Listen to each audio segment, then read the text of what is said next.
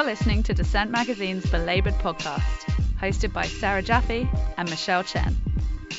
I'm David Stein. I am a postdoctoral fellow uh, at the Center for Place, Culture, and Politics at the CUNY Graduate Center. My research looks at uh, black freedom movements for guaranteed jobs um, and the political economy of structural unemployment from the 1930s to the 1980s. I'm Betsy Beasley. Um, I'm the other co host of Who Makes Cents. Um, I am finishing my PhD in American Studies at Yale and living in Philadelphia while I do that. Um, and I specialize in the history of capitalism, urban history, and the history of the US and the world with an emphasis on uh, race and gender uh, within those subfields.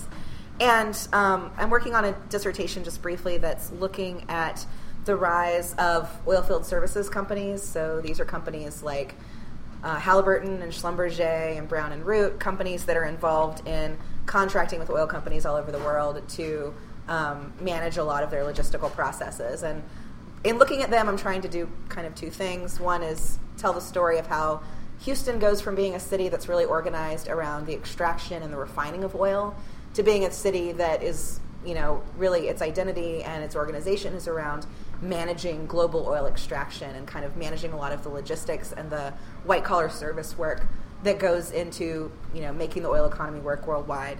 And in the in the process of this, I'm also trying to look at how this change in the Houston labor market and this change in the organization of the oil industry between the end of World War II and the present um, also reshapes how U.S. companies operate internationally and the role of the U.S. in the world stage. Hi, I'm Sarah Jaffe. I am one of the co hosts of Belabored. I am the only non dissertation writer on this panel. Um, That's a good thing. I, well, I'm, I'm writing a book, which is just as horrifying in a different way. Um, mostly, you get less time to do it and more people will read it. well, maybe. Who knows? you cannot actually guarantee me that at all. Um, but so I am a journalist. I write about labor and I write about social movements and protests and all of that. And my book is about the social movements that have happened over the last God, I guess we're running six, seven years now since the 2008 financial crisis um, which has been, I think most of you are aware, kind of an interesting time in U.S. politics, movements, whatever. Um, and so I've done a lot of reporting on everything from the uh, the uprising in Wisconsin in 2011 when Scott Walker took away union rights from um, well not entirely union rights but mostly from public sector workers to the current Black Lives Matter movement. Um, and I will probably talk a little bit about all of that later. Um, hi, I'm Michelle. Uh, I'm the other half of Belabored and one quarter of this illustrious panel, and uh, with my CUNY colleague over there, part of this CUNY sandwich that we have. I'm at the Graduate Center currently, so I'm not a postdoc yet, um, but uh, I'm. I'll spare you the elevator tour talk um, on my dissertation, but it is about um, immigrants and the American left uh, during the McCarthy era and how um, uh, the uh, sort of legal framing of immigrant rights emerged um, in the 1950s. Um, and, uh, and I write uh, for uh, The Nation and rant about labor, um, and that's my spare time, apparently. So, yeah. Spare time? Yeah. She doesn't sleep. Right. to start with, uh, thanks everyone for coming. So uh, we we're going to go around uh, and do questions, and and since we're all hosts, we figured the best way to do this would be for each of us to pitch a question to the other three panelists, and then we could each take turns being both guest and host. Um, so uh, to start with, generally speaking, uh, people who are involved with uh, progressive or left politics today, um, they generally express an interest in what we think of as labor history or the history of social movements. Um, and for instance, the history of certain labor unions, um, the history of particular um, civil rights movements over time. And these days we're hearing a lot more about um, histories of capitalism, which, of course, your podcast deals with um, uh, quite uh, quite interestingly. And you uh, and I was just wondering why? What was the motivation behind Who Makes Cents, um, bringing that dialogue out of academia to a wider audience, and what can people who kind of fancy themselves kind of uh, amateur historians of the left? Uh, what do they have to learn about the history of the people they hate, who are the bosses? um, I think that's a great question. Um, so we started the podcast with a few aims in mind. Um, we actually met at Cornell. We attended a, a, history of capitalism summer camp that's run by Louis Hyman uh, at, at Cornell, which is the, the goal behind it is you know historians aren't trained with pretty much any quantitative skills and are not trained to look at the at the kind of resources that businesses produce to then go and write those those stories. So this was a camp that was designed to teach us stats and macro econ and how to read, uh, um, you know, to read an annual report and how to then integrate those into the historical stories that we're telling alongside the sources that historians are more comfortable with. So that was where we met. We were already kind of both on board for this idea of the history of capitalism, and we um, we started talking about the podcast a little bit later when you know I was saying there's so much good historical work on the history of capitalism. I just wish more people knew about it, but it's not realistic for people to you know, read 300 page academic books in their spare time. Um, and the idea for the podcast was really born out of that. Um, as for why the history of capitalism is resonating and is a thing that's kind of taking off, um, I think there's kind of two two answers to that from from my perspective, depending on the audience that you're talking about. So first, there's kind of the audience made up of members of the public and especially our students. Um, you know, since those of us who are you know getting PhDs or have gotten PhDs are largely teaching undergraduates, um, and I think calling the study of you know t- trying to tell a story of business, labor, and the state together, calling that the history of capitalism, I think is in part a marketing project. So this is partly a story of how the university has changed dramatically um, over the past 20, 30 years there used to be more of an interest in studying the humanities, but there's been a business assault um, on on the humanities, and there's been more and more of a turn of students to, to trying to look at what what uh, majors, what classes are going to get them jobs, and of course that's a very real concern that these students have. And calling um, you know calling a class a history of capitalism class engages with some of the things that they're concerned about anyway, gives them a sense that they're going to be learning something that matters and then they get in and we get to teach them about the history of why they feel that way. Um, and I think the other the other point here is that it's actually really hard to convince many people, especially many young people, that they care about labor. Labor isn't a word that they're hearing a lot in political discourse. It's not a word that they're hearing a lot on their campuses. It's not a category that is motivating a lot of their campus activism. But they care very much about labor. They care very much about capitalism. They just don't call it that word. They care about debt. They care about the financial crisis. They care about um, whether or not they're going to be able to get a job after they graduate. They care about the conditions of workers at the stores that they shop at. They just don't think about that as labor and they don't think of history of labor as something that matters to them. So again, I think history of capitalism helps get people in the door and it's a way to kind of channel that energy and to teach them this stuff. The second part um, and I'll, I'll be more brief, is, is really a, a professional point. Um, there are some there there are some historians who think that the history of capitalism is totally new, and that historians have never done anything like this. And I, I, would say neither David nor I agree with that. There's a long history of historians writing about business, labor, and the state together. Um, but one thing that is different now, and that I think is part of the reason for this new category, this new term, is that it's a lot easier for us to write about many different actors in many different places and many different times because more of our sources are digitized. Because of digital cameras, it's easier for us to get to many archives and do really quick archival trips and then process more data quickly. A lot of things, um, annual reports are on the internet. It's just easier for us to get to more to more material than it was when someone was having to look through newspapers on microfilm. So in part, the kind of technological speed up that we're encountering as workers is part of what's, I think, pushing pushing this movement Yeah, I think, um, like Beth was saying, there's definitely a tradition that we're speaking to and inspired by.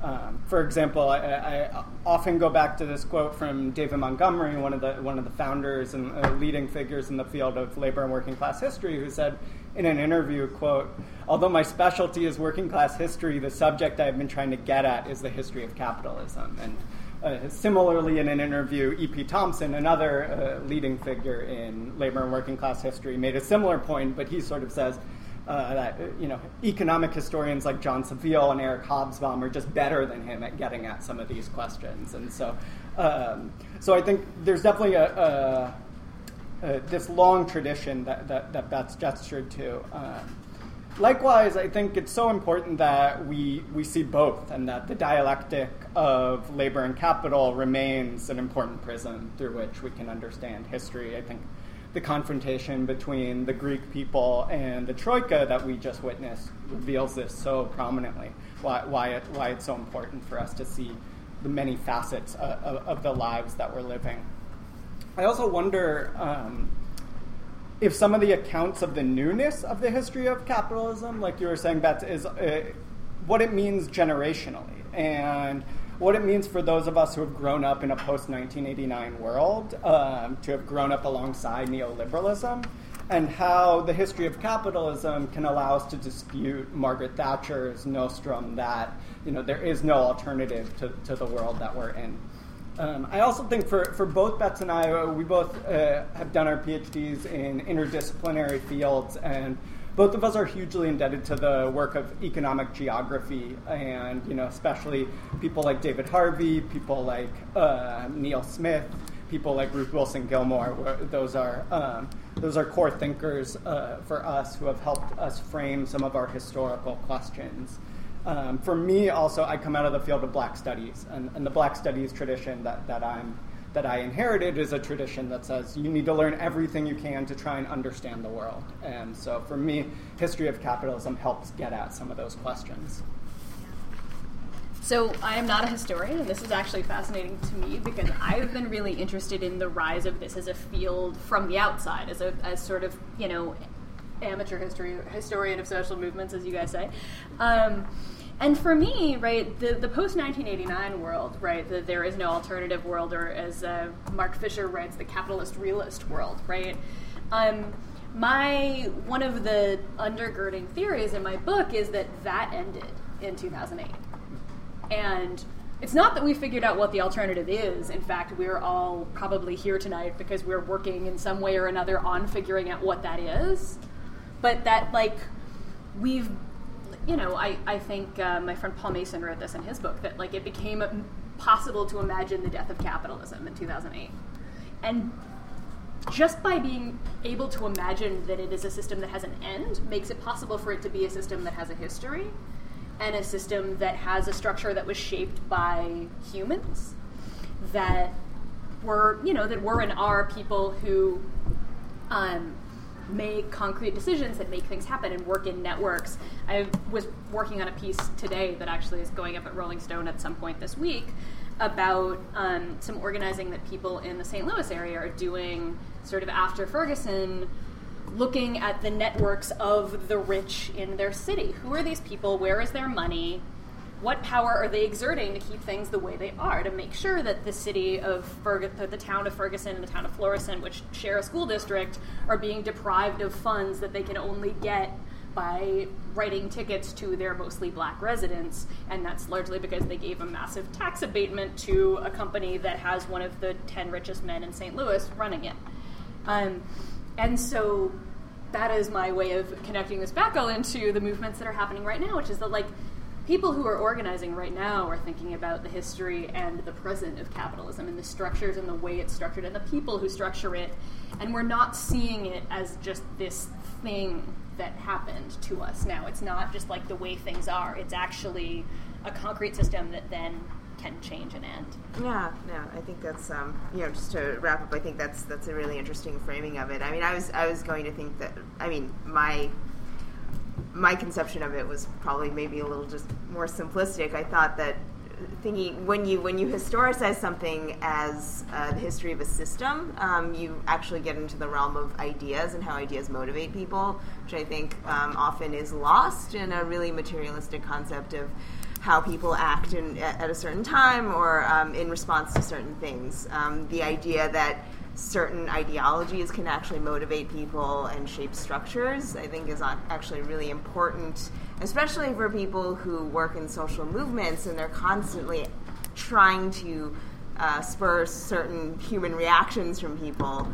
Um, thinking about where that action comes from as kind of like through the genesis of an idea, um, I think is really powerful. So the history of, I mean, I often hear about labor not so much the labor. I mean, I, I hear labor history a lot in, in my field, but I also hear like labor studies and cultural studies. And I think when something is called a studies, that's like instant, sort of like putting nailing the nail in the coffin kind of thing in, in a lot of academic fields because it's often then people tend to think of it as just like, oh, it's a cultural phenomenon or this is the way people act among each other. And then it's instantly taken less seriously. Whereas when you actually think about an idea shaping the, the totality of the way everyone, everything in a society functions, I think that's actually more powerful.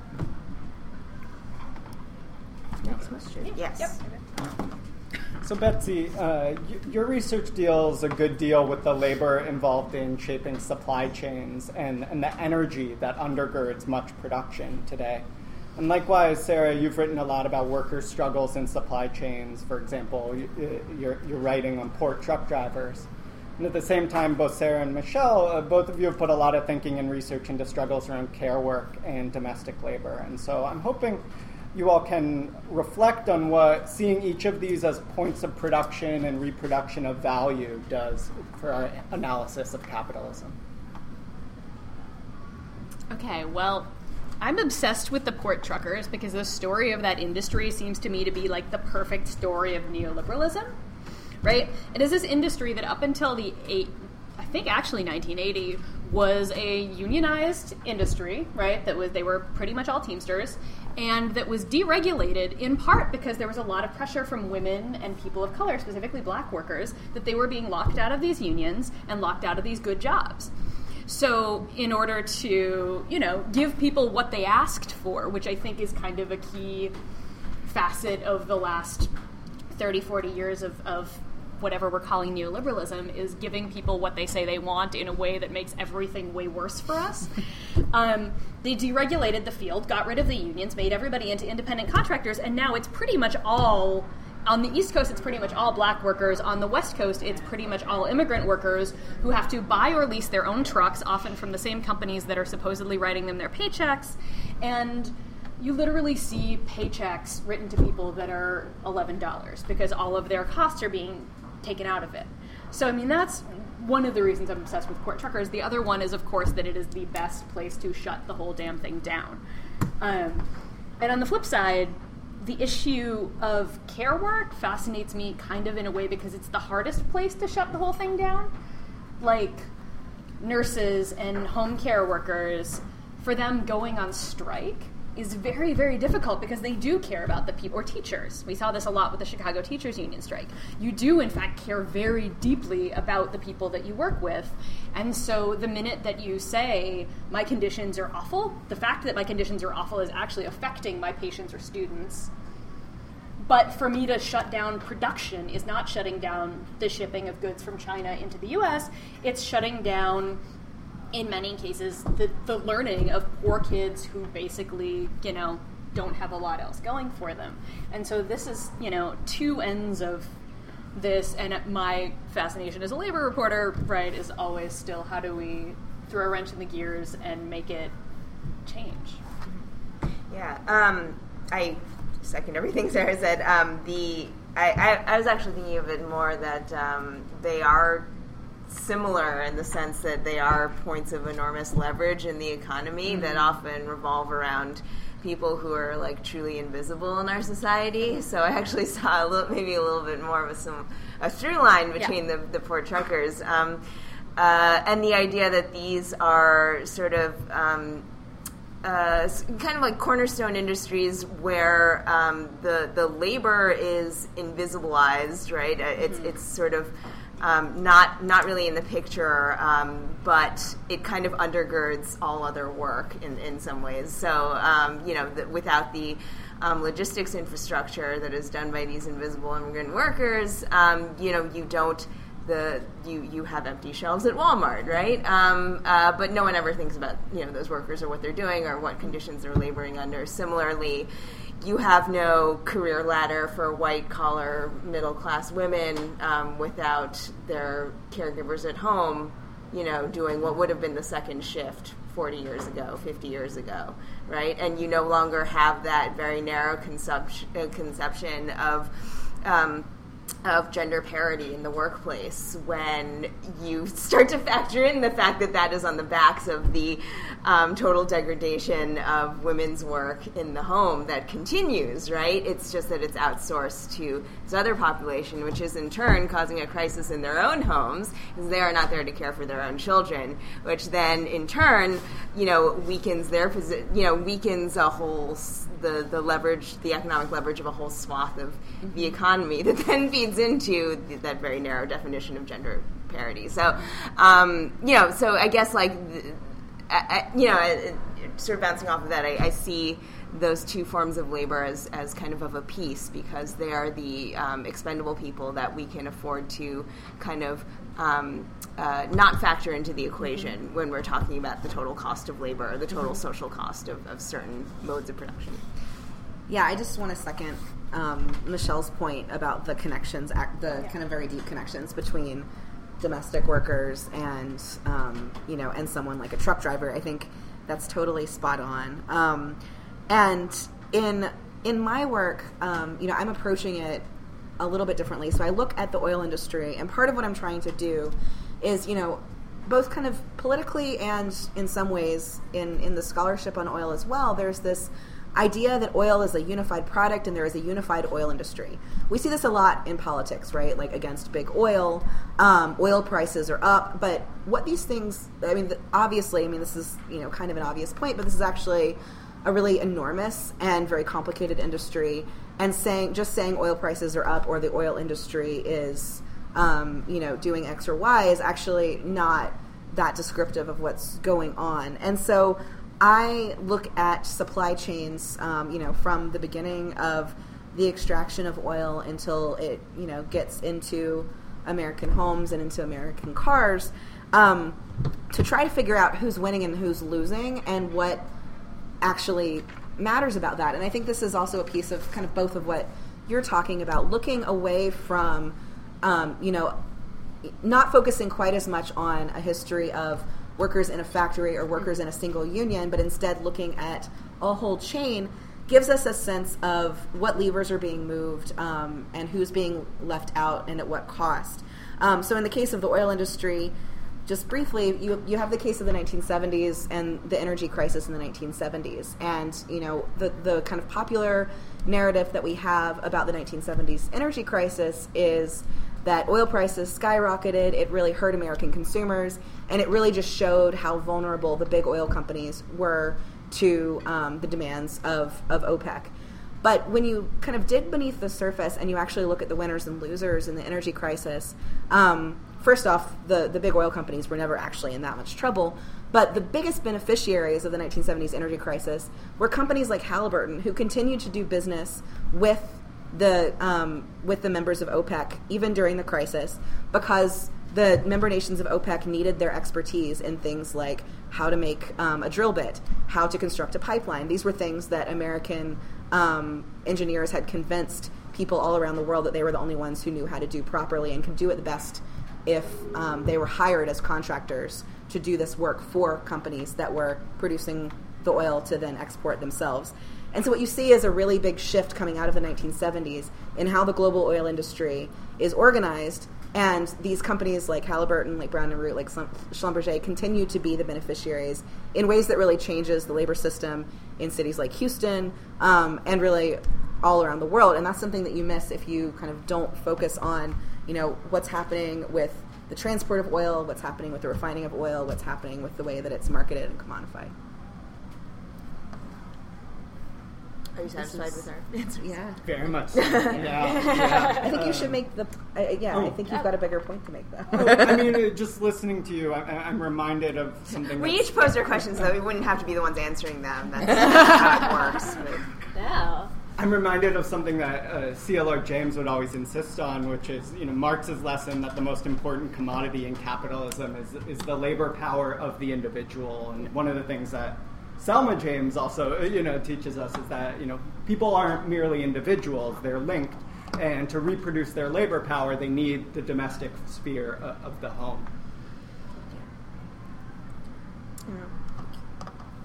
So I think this is a question that at first appears to be really academic, but I think is actually gets at explaining why this kind of work is so hard to do and, and explains why it's not always what's done. Um, so I was wondering if we could talk a little bit about sources. So one thing that has made writing the history of businesses really, really difficult for those of us who are interested in how business limits the options that are available to workers is figuring out how to do the research to answer these questions. So in my case, when I'm writing about Halliburton, Halliburton doesn't have a public archive where they store their records. They're not inviting people to come look through um, through their private records.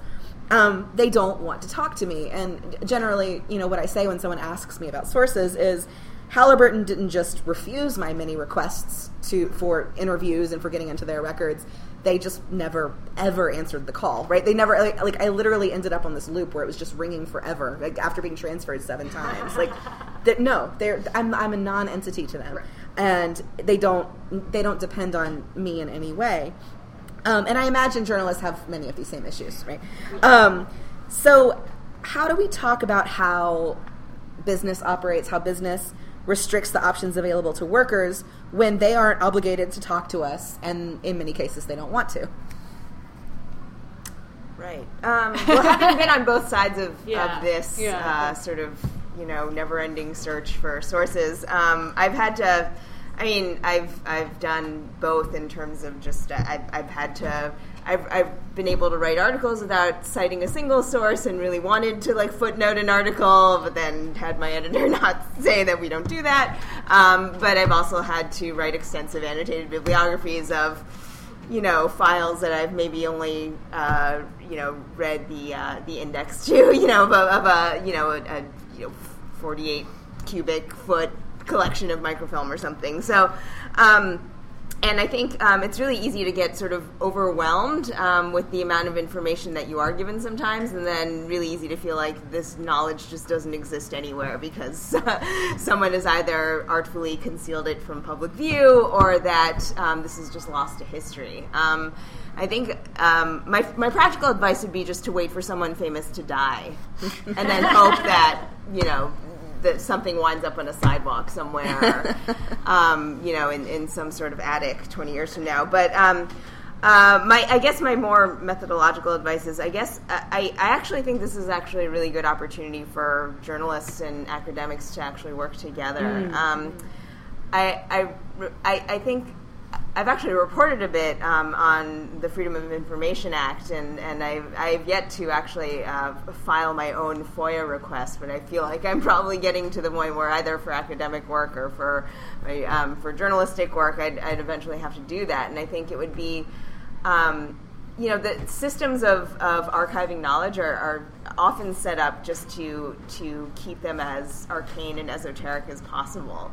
Um, and I think that academics have the luxury of being at institutions that, at least to some degree, we like to think really value making some of that knowledge more public. Um, and I know that I've stumbled upon things in archives um, that I mean, I've just been amazed at the fact that I'm able to handle them in my own hand. You know, like you know, a letter that someone wrote, you know, hundred years ago that's just like literally flaking in my fingers, and and um, and and I, I know that I only have privileged access to that because I'm part of an institution, and and I feel like if there was more partnership between academics and journalists um, that could actually both enhance the rigor of journalism and also um, make academics um, become kind of liaisons between this sort of um, you know, uh, very rarefied world of, of academic knowledge, where a lot of, frankly, of our, you know, our most important ideas are produced and debated right before they get out into the public,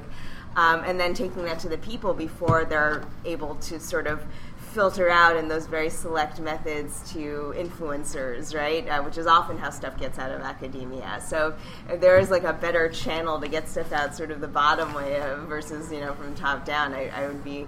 Um, all for that, and I think you know, I mean, I, I, think CUNY has actually done a pretty good job in terms of just. I think is your your podcast actually funded by some? Oh, okay. So I thought I was gonna say like I thought you got like you guys were able your department could yeah, there's some sort of departmental slush fund that was mm-hmm. available for you guys. But um, if that yes. exists anywhere, I, I, suggest taking advantage of it. Um, and uh, yeah, I mean, I feel like like having a having a membership in an academic library is one of the most valuable things that you could have as a citizen.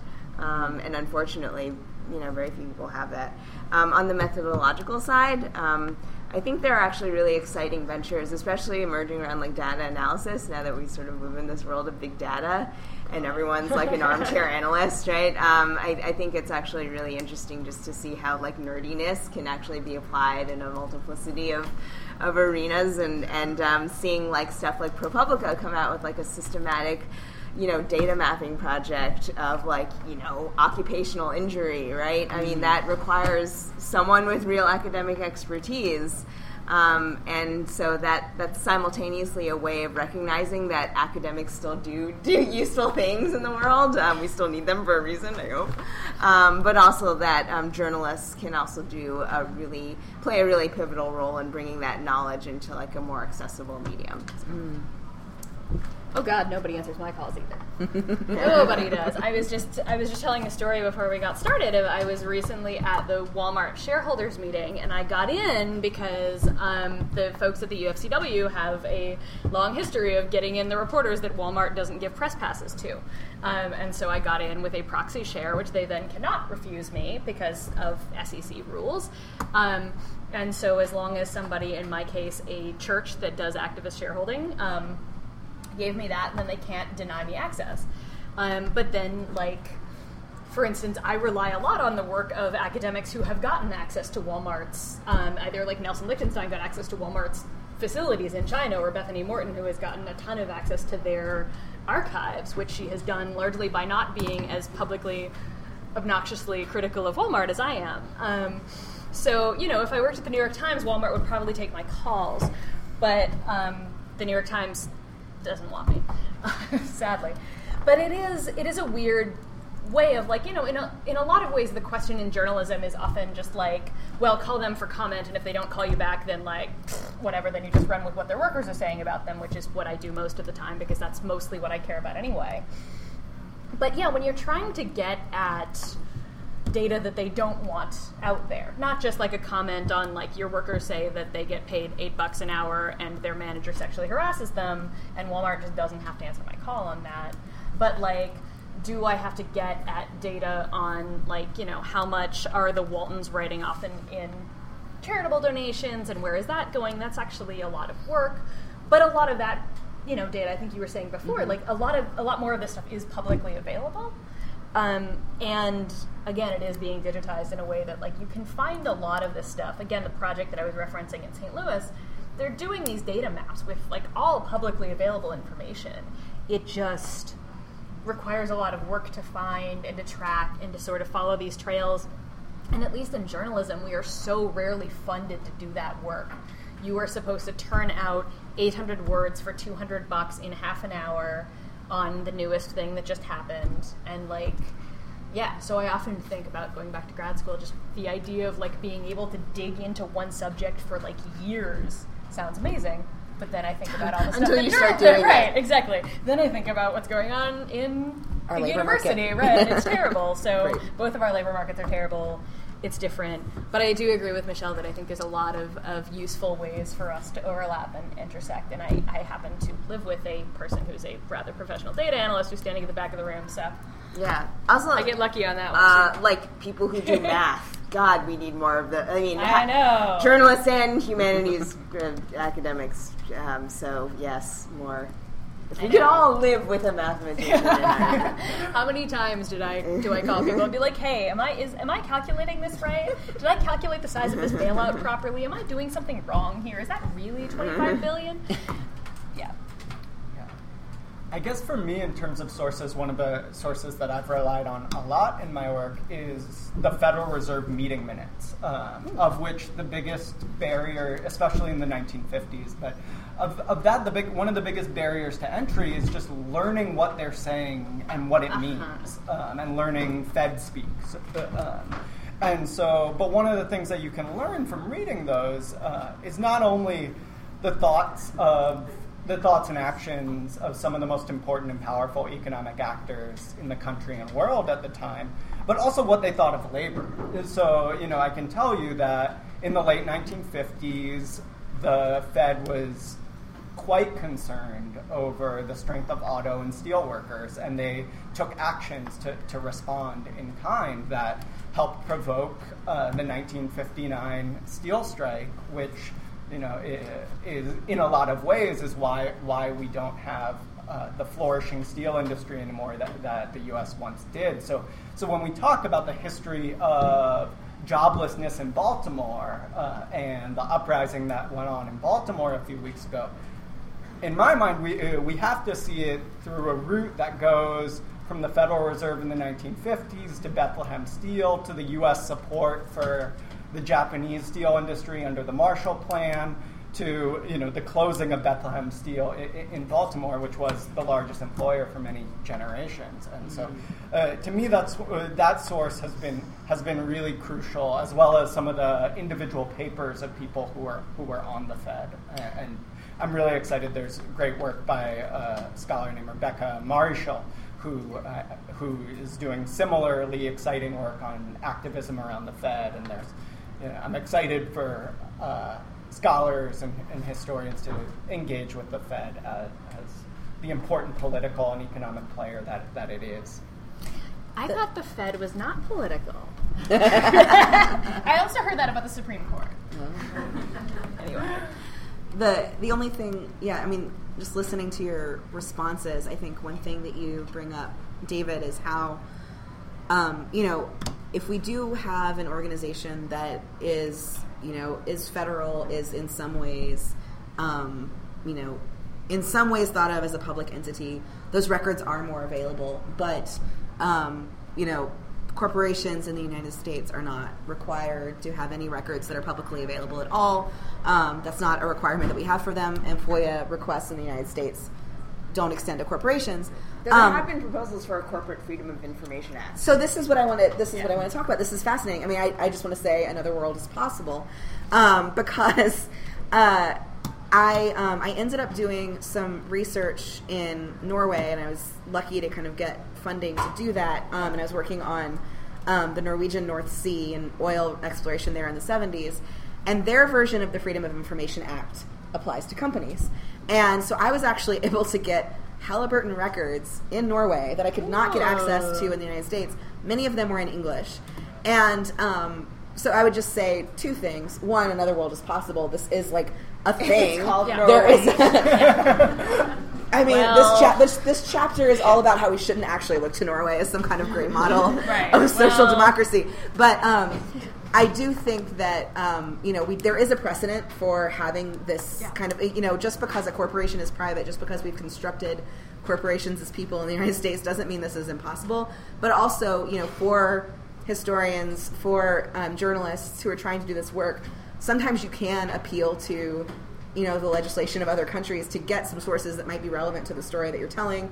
Obviously there's huge financial costs to doing that um, if you do end up having to go to the place. So it's not a perfect solution but it is something that i had never occurred to me as something that might, might be a way exist. to get around some of those things. Which is why all journalists should have friends in academia. Who get travel grants, travel grants. to go to norway to look That's at great. some random archive. I love it um, i need i need a travel grant um, so we're seeing a whole lot of conversations these days about sort of the end of jobs and the inevitable robot domination of I don't know everything, and most of these conversations sort of leave out the idea of power and how it works, and that these things. Like I was just joking about these things being apolitical, but like there really is, despite what I was saying earlier, this framing of, of the economy still as a thing that isn't really that is just sort of a natural phenomenon.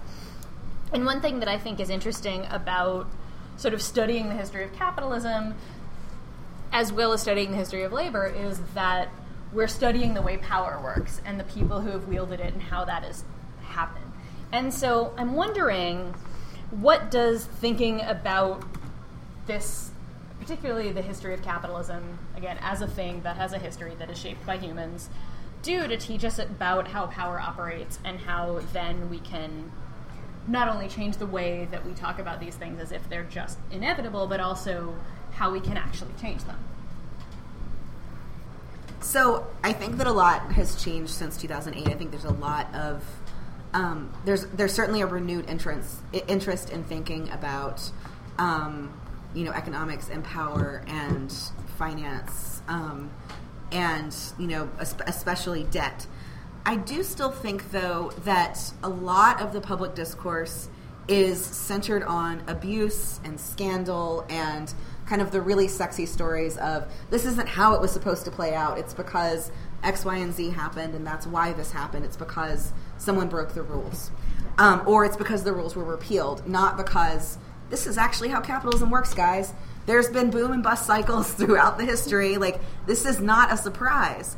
Um, it's a surprise how it happened, and, and it's, and it's a tragedy, but it's not something that is completely unprecedented or unexplainable or explainable by someone breaking the rules. So what I hope is that the you know a turn to the history of capitalism, the kind of journalism that that you're doing, is trying to change this way of thinking about things. Um, so I you know I agree with you that capitalism is a system that's changed over time, that's powered by people, that's created by people. Um, but we also know that it's a system um, that has a logic that drives people to do things they wouldn't do if it didn't exist, right? Um, so, I mean, I think there's many powerful examples of histories that tackle this, and one, you know, one of my favorites is, um, you know, a book that came out, you know, well before 2008, which is Robert Self's American ba- Babylon, which is looking at race and Oakland um, between 1945 and the 1970s, and that book is a really amazing way of showing how the version of state subsidized capitalism um, that emerged in the 1940s and that lasted in Oakland until the 1970s, um, incentivized racism, destroyed the labor movement in Northern California. Um, even though at the end of World War II, that was not the writing that was on the wall. That was not what it looked like was going to happen. So I think, yeah, it, we just need to keep in mind this tension between, you know, this is how capitalism works, this is how, what it's set up to do, but also we do have the power to challenge that, right? We do have the power to say this isn't what what we what we're going to stand for, and we can make, um, you know, we can we can push levers, and we have some control over the economy. Yeah, I think when I think about the discourse about the end of jobs, which has been going on for probably at least you know 200 years at this point. If we think back to the, yeah. the Luddite rebellion longer rebellion. than I've been working, apparently. What's that? Longer than I've been working. Certainly. Um, uh, yeah, if we think back to the Luddite Rebellion and how you know technology has long been a, a weapon that's been uh, wielded to undermine um, worker control over the pace of work and the cultures of, of, work. And I think we see that over and over again. I'm thinking about you know recently after the after the term automation was coined um, and it was arriving at, uh, for dock workers. Uh, they dock workers in the ILWU lost lost some of their um, some of their ability to shape the contract uh, in the mechanization and modernization agreement, but the ports didn't immediately modernize, so to speak. They didn't uh, necessarily automate, but they used that new power in order to uh, in order to speed up the work process. Uh, so, so I think uh, there's that element uh, of things. I also think when we talk about the, the the rise of tech, we also have to think about some of the work that, that Betts does and think about the energy workers who make who make all of that possible. So we have to talk about coal miners.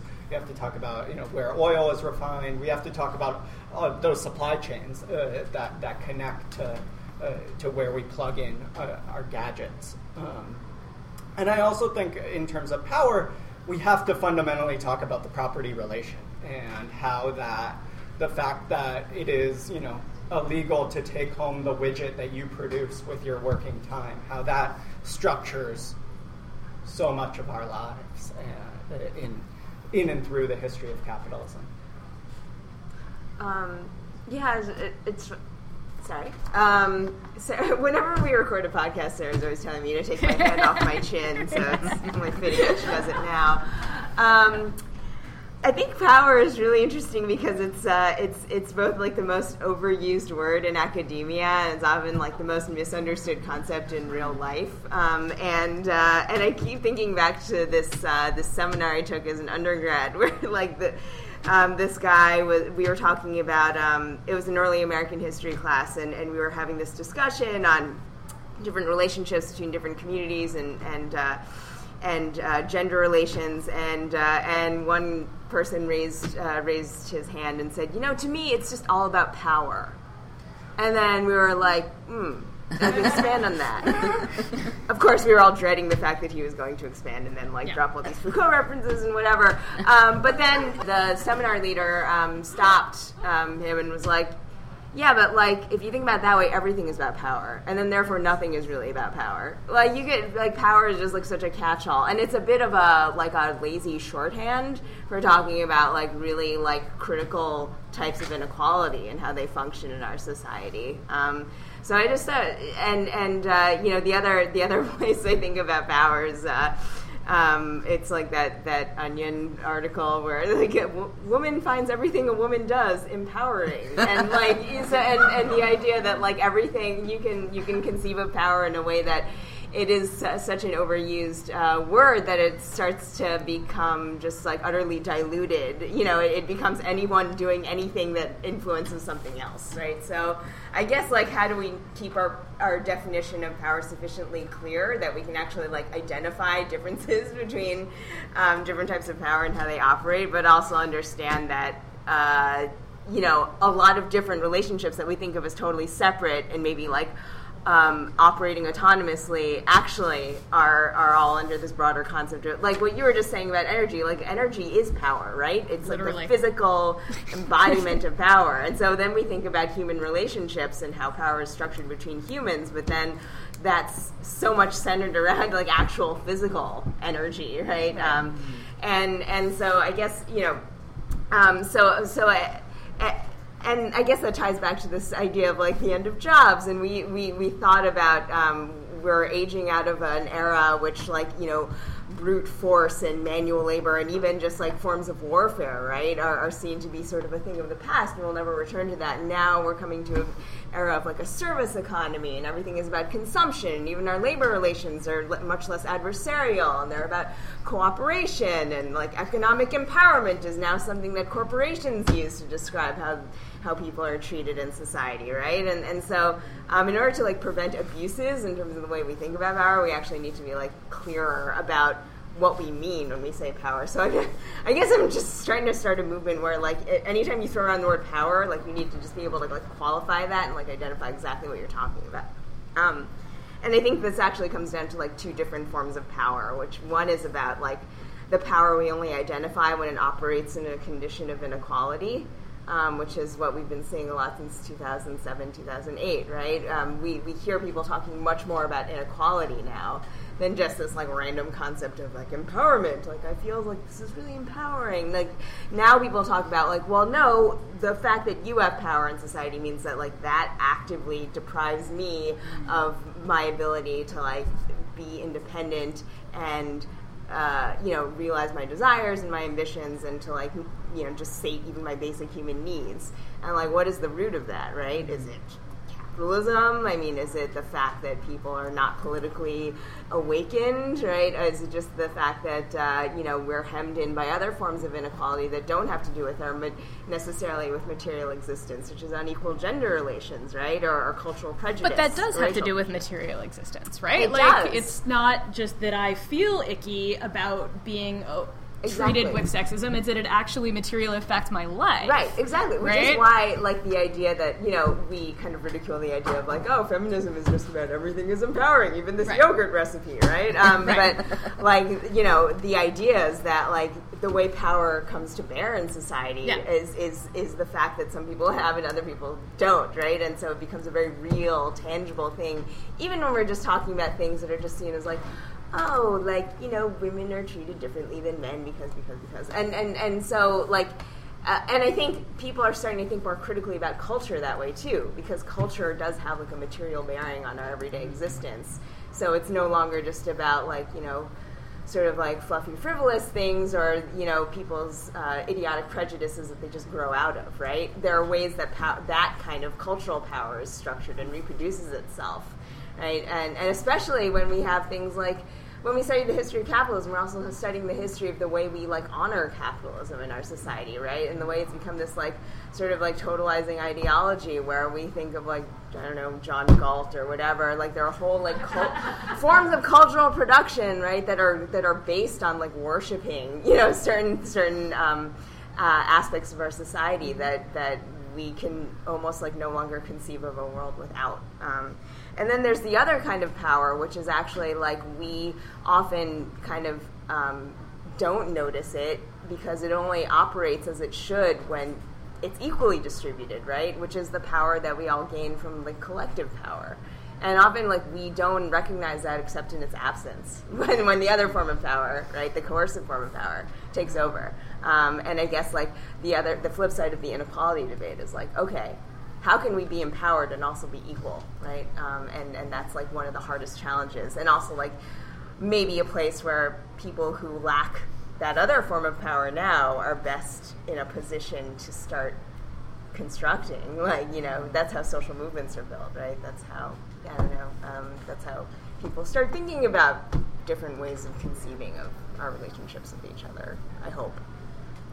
I mean, that's, I think, why I am fascinated in the way that things changed around the, the, financial crisis, right? The way that we've started to talk about inequality, the way we've started to talk about not sort of, you know, arguments about whether wearing a short skirt is empowering or whatever, which are like the most boring feminist conversations ever, but like what it means that, for instance, for a really, you know, whatever example that I've been thinking about a lot this week that the women who played in the World Cup this week got to play on artificial turf when the men had to play got to play on actual grass which is much softer and doesn't get as hot and doesn't cause as many injuries. And like what that actually means when you're out there doing that work right?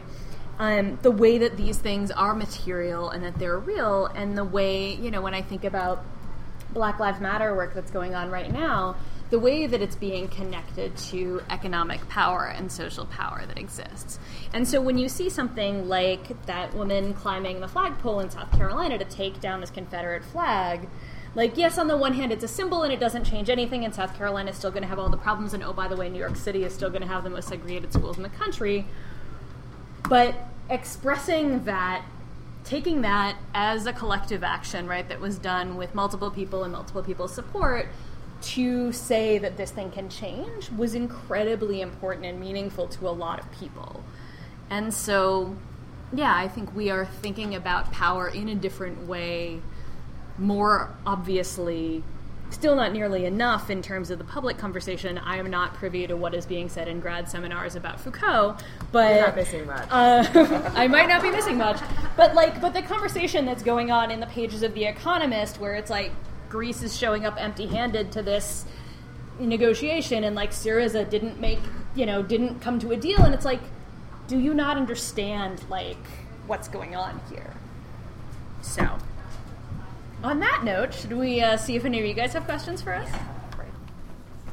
Um, okay, so uh, this is not a very precise or even well-formed question. Um, but what are your thoughts on how you know what's being referred to as the sharing economy is affecting labor, or what kind of you know what what do you think the chapter on on the sharing economy in the history of capitalism, capitalism is going to look like? Because like on the one hand, you have um, the the two big ones that come to mind are Uber and Airbnb. Uh, Uber, I think an administrative law judge in California recently ruled that Uber drivers are not independent contractors; they are employees, which was kind of has huge implications for that company. Um, and then you have Airbnb, which you know works by people who kind of already have property, uh, renting it to people who have the wherewithal to rent that property at kind of you know inflated rates, and it's actually been shown to cause housing shortages and um, you know in, in certain in a lot of urban areas. So, what are your thoughts on that? Kind of just to, to piggyback on that, maybe also just I was interested in uh, the um, like the physical structure of the internet and the way that we talk about uh, the internet and the cloud as though it's this magical, ethereal, uh, intangible thing, when in fact it has a very real physical infrastructure. Um, after Foxconn, um, I find that even a lot of people on the left uh, talk about the internet and like obviously we have to use it, but uh, talk about the internet in this kind of like magical way that like Apple wants you to think about the internet when in fact it's like quite real and quite grounded in physical reality. Yeah. so yeah, I was just curious if you had anything to say about that too, and that goes along with the sharing economy. Um, it sort of piggybacks on that a little bit, sort of. Um, you know, in alluding to the kind of changes you've seen in the, the I guess, the cultural consciousness since 2008, um, and the various movements that have arisen. Do you see any kind of infrastructure or organizing being built up between the different movements themselves? And if so, is that happening on the internet? So I have a question about teaching, um, since you're all in some way teachers, whether it's in the classroom or as a journalist or through podcast. Um, is there one major piece of information or paradigm or analytical skill that you most want to teach people about capitalism? What is it? All right. Should we go down the rail? David, I'm looking at you. Wow. Um, well, I guess I'll start with the physical structure of the, the internet. I think uh, we've gestured at it, but I think like like like we've gestured to, the physical structure of the internet relies on labor of actual people making factories, making servers. Um, like you mentioned, Foxconn. You know, also also um, there's a great dissertation by a scholar named Jake Peters on the labor geography of coders um, who uh, who make open source software. So this interesting way in which I know you know Sarah has talked a lot about uh, how fun is deployed uh, in, in the workplace, and this the, story that the, the scholar Jake Peters tells it, about coders it definitely reveals some some of that. Um,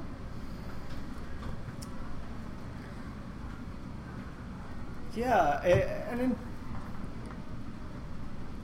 and in terms of the, sh- the sharing economy, I think you know one of the things we, we need to talk about is a wage squeeze that, that has gone on at the very least since the 1970s, and how that's compelled people to stretch their working day in, in different ways. So I think uh, you know bo- both uh, uh, Uber and um, and uh, and Airbnb uh, derive immense uh, constituents to, to participate in them because be, partly because of that wage squeeze and people having having their working day stretched and I think I, I have a lot of skepticism that, that it will it, it will alle- uh, in the long term alleviate any of those any of those challenges. Come back to me on teaching. Okay. I have something to say, but I'm It's a thinking. hard question. It's a great question. Yeah. Hard one. Um, so yeah, it's it's funny. David and I were literally just talking about the sharing economy, like like this afternoon. Um, and I think it's, I mean, it's obviously a really complicated point. I mean, I think I think there's a way of thinking about it as a total good, um, which is certainly how Airbnb wants you to think about it. Um, it's just sharing, and it's great, and now it connects you with people all over the world.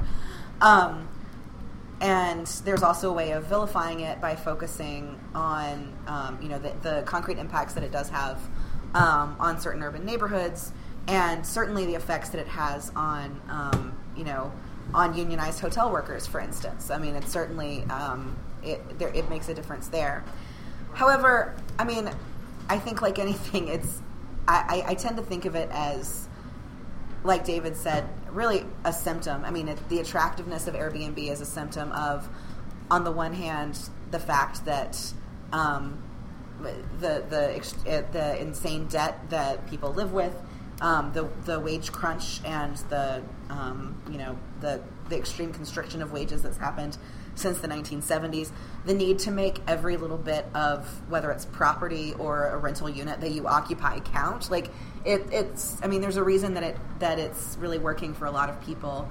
Um, and I would say the the problem with that is the people who are profiting off of it, whether that be um, you know the people who are running Airbnb who are taking huge cuts of that revenue without you know, as David said earlier, really doing very much, um, or whether it's you know the kind of um, the like big um, landlords that are buying up units that they're just using as Airbnb units, which is obviously um, a big trick. But I think the other side of that is that it also is a is a symptom of um, you know the ways in which travel and lodging are increasingly becoming luxury goods, and in a lot of cities, especially this one, um, being able to come and stay here is often two, three, four hundred dollar a night expense. Um, and so I think Airbnb is also resonating with people because of that, because of that reality that it's not, um, you know, travel is increasingly becoming this luxury good.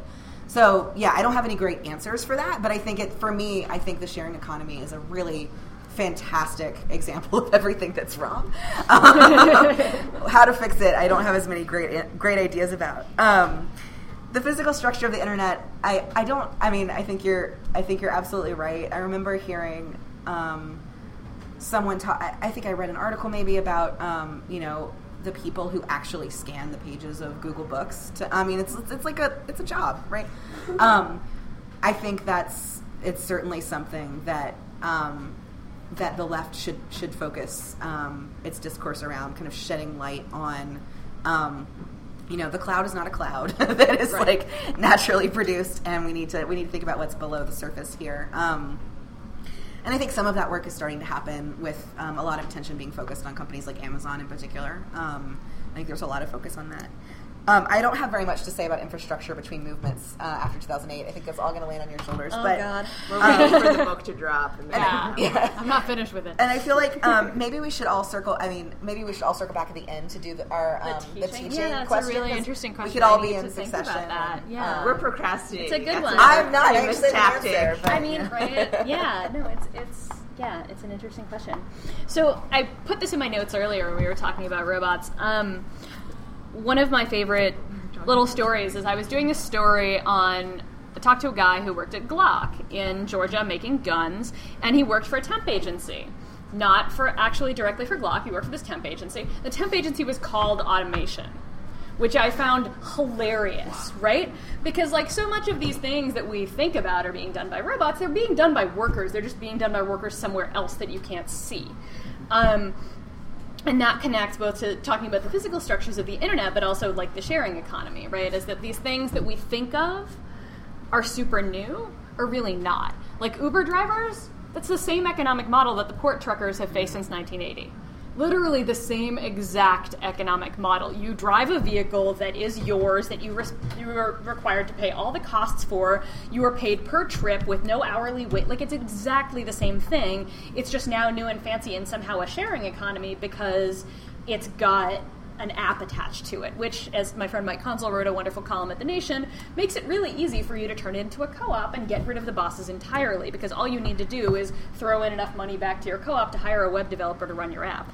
I also Um, think, Sarah, just to interrupt yeah. briefly, I think the other big difference between Uber and the port truck drivers is that the Uber drivers are a lot more visible to more of us. Yes. Which Yes. necessitates something like Yeah. a logic of a sharing economy Yeah. to make it, oh, it's really fuzzy and wonderful. Right. Although, on the flip side of that, the port truckers can shut down a hell of a lot more Yeah. if they go on strike.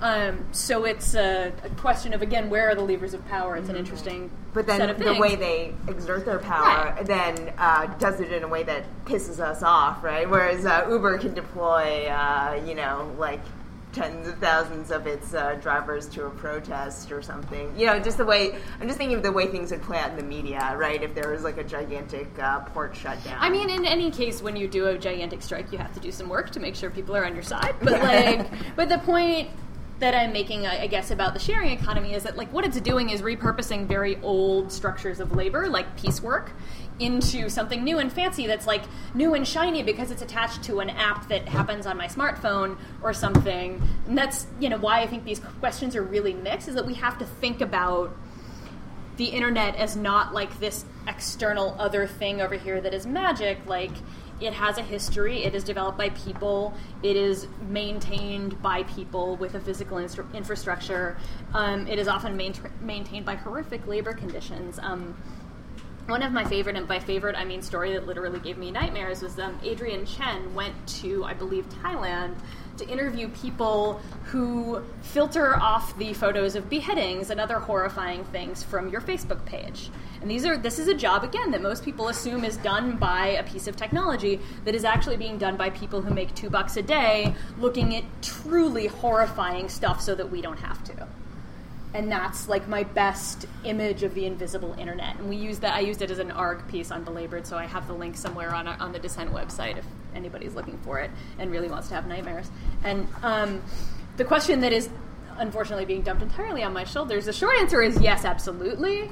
There are very very concrete networks between protests movements um, organizers. There are people who have cycled through many of these things and are sort of learning as they go. There are organizations that exist specifically to connect people from one movement to another. Um, and and one of the things I'm trying to do with my book is sort of to talk about the ways that this has happened, the sort of things that were happening in between the moments when like Occupy explodes onto your consciousness, right? Or the way that like Black Lives Matter explodes with Ferguson, except it really didn't. It really has been being built since you know, for years, and it's there are very specific networks that have that managed to make Ferguson blow up the way it did because they were there to support it when it happened. So um, I'm not going to take up everybody's time talking about this because I could talk about it for the next year, which is why I'm writing a book. But if you want to talk afterwards, we'll be having drinks later. Um, yeah, no, I, I, I, second, third, everything everyone said. Um, um, I actually think you know this this trifecta of questions. Maybe I'll try to answer it all in one fell swoop. But I, I actually thought they were all really in, interconnected. Um, yeah. Because we just did a. I mean, our last podcast was about how uh, labor organizers can use the internet. Right? Um, there, there could be a labor organizing app that's portable and, and open source. Um, yeah. In a way that Uber precisely is not, right? Um, right. Uh, and so I guess yeah, I would I would say that yes, the internet is is made up and powered by real people and real social forces, but um, we also have to like veer away from thinking about tying internet too much to the personalities who currently wield power in it as well, because it also is in some ways a truly open open medium in, in which we it, it, it's um you know it can be it, technology can operate as a vessel for for good or for evil. Um, and uh, and I think the sharing economy comes down to that as well because, as you said, there's always been kind of a sharing economy, or there's been an ethos of like you know people have like an intuitive sense of when things need to be redistributed and and on what terms, right? Um, the way the sharing economy is conceived right now is not actually sharing anything, right? It's it's a way of actually privatizing things and then pretending like that relationship is actually sharing when I'm actually charging you a fee Right. for something that you would have gotten via couch surfing seven years ago before they lost their operating license or found themselves to be unviable because they lost their sponsor or whatever. So, um, and and I think. Um, and I think there's like an, an unease around the way we talk about money because on the one hand, people are kind of like, have like this like s- sort of like schizoid attitude towards it where it's like we want to feel like we're not doing anything for materialistic reasons but then that only creates more pressure right to internalize and to degrade certain forms of real value right? And and think of it as something we're just giving away right? Like you you often refer to what's what we call like emotional labor right? In in, uh, in both academia and, and I guess like in, in, in popular feminist right. Everywhere. um, which is uh, you know and and I think I've, I've, I've actually you know heard um, I've used that term and then people have been like wait what? What does that mean? And so it, you know people don't think of the, the don't necessarily pair those two words together um, a lot until they actually start thinking about like how those two things go together which is the fact that like so much of um, labor that's done in our economy is is um, either undervalued or just like rendered um, you know just out of sight because um, it's it's expected to be done for free right as a labor of love by often women right or people who are doing things in a, in, from a position of less power right and I guess this ties back into the power conversation It always does. um, right. It's all about power. Um, and uh, and so right, like when I wrote about uh, Uber, I mean, I think one of the key sort of legal arguments that they were framing, they, they were sort of like hanging their entire business model on this idea that the app, right, is just this neutral technology and it just exists as a facilitator of a business transaction, right? Whereas like Uber isn't making money, they're not capitalizing on your labor, right? It's just that we're providing a service to you right? And then we're we are letting you use right with some caveats in this contract relationship benefit from this great technology that we've sort of gifted to you, right? And that's the way this idea of sharing has essentially been worked, so that the people who are actually privatizing the things that really should be shared, right, across people, they're privatizing the commons. Right, they're privatizing even our public infrastructure. The way like Google, when they have their Google buses, are using the roads and the routes that are that were once done by municipal buses, right? And and it's a way of privatizing a certain social infrastructure that we didn't realize was about sharing until we realized that we can no, it's no longer ours to share. The people who are sharing it allegedly right now are the ones who are taking away our right to share right? And so some things are not yours to share, right? Or some things belong to everyone, um, and we don't have like a way of thinking about money or or um, the the way value works in our society to really understand where real value is, and therefore we don't know what's sharing and what's stealing. so. Well, I want Are to go back to the teaching question. Yeah. Um, Okay. So I can start. Um, I feel like the one thing that I try to, you know, that I really want to uh, impart to my students, which is a very, very simple idea, and it's something that, you know, anyone who has been involved in labor movements is very familiar with, but that still, like, I feel like still gets to the heart of how we talk about the economy in the United States is that whenever you're talking about capitalism, the number one question that you should ask first is, you know, who am I actually talking about? Who's winning and who's losing? Who's who's gaining and who's who's expense? This is like so knee jerk to most of us in this room, right? But I think this is still something that when you read um, when you read any kind of popular media, whether it be the New York Times, anything from NPR, mostly those questions are not being asked. There's kind of like a point counterpoint about there's this new technology, there's Uber. Um, this is why it's great. Oh, here's the counterpoint. Okay, it's interesting. Like, and I'm not, I'm not trying to denigrate that journalism, but I'm, You should. I'm that's not what I'm trying to do. You should. You can You do can. that if you like. but I mean, I think what's missing from that from that question is any kind of class struggle, right? Yeah. And so I don't say those words to my students because that's terrifying um, to them. But I mean, I think this is a way of. I, I say it later in the semester, Exactly, um, like but I I, think, but I think it's I think it's a way of of getting them to think, oh, this is you know this is not just a question about what's good for the American economy, which is what they're used to hearing on the news, which is what they're used to hearing from President Obama. Um, but you know who you know whose economics is this good for, and who is it good for me? that actually gave me an answer to that question, which is I want to teach everybody some media literacy, um, which is it. You know, in in the way that I would explain that is like again understanding sort of the relations of power that underlie the media structures. So. NPR, which was you know founded as our wonderful public media system, has in reality been sort of strategically defunded every year by the Republicans, so that it has to rely more and more on corporate underwriters. Couple that with this sort of ideology of balance, which means that you ask one person from one side and one person from another side, and there's no sort of thought that there might be more than two sides to an issue, or that the two sides don't have equal strength and weight. Um, and so, yeah, so I do, you know, this goes back to sort of the earlier question about sources. Is like a lot of the time I don't care about asking the rich people because they're always asked. And so, you know, my uh, my old boss, Laura Flanders, used to always say, "We don't do balance; we are the balance. We existed to bring in those other voices." But yeah, so I my question is, or my question, my thing that I would like to teach people is to sort of think critically about the media that they're consuming and how it's produced. Um, I, uh, when you actually said that capitalism is something that people want to learn about on campus now, I, I was actually surprised because I feel like when I, have taught um, undergrads before, and one thing that uh, they're often not even familiar with like terms like mm. capital and labor. Um, but I also taught um, in the CUNY system, and a lot of these uh, kids, you know, were coming out of um, history classes in high school that didn't really prepare them to like, you know, think about systems and ideologies like like in that way. Um, and I guess like one of the sort of segues that I used when I was sort of introducing like my U.S. history class is just um, asking people to think about whether or not they had ever had a job, and if so, do they think of themselves as workers? Mm-hmm. do they ever call themselves workers?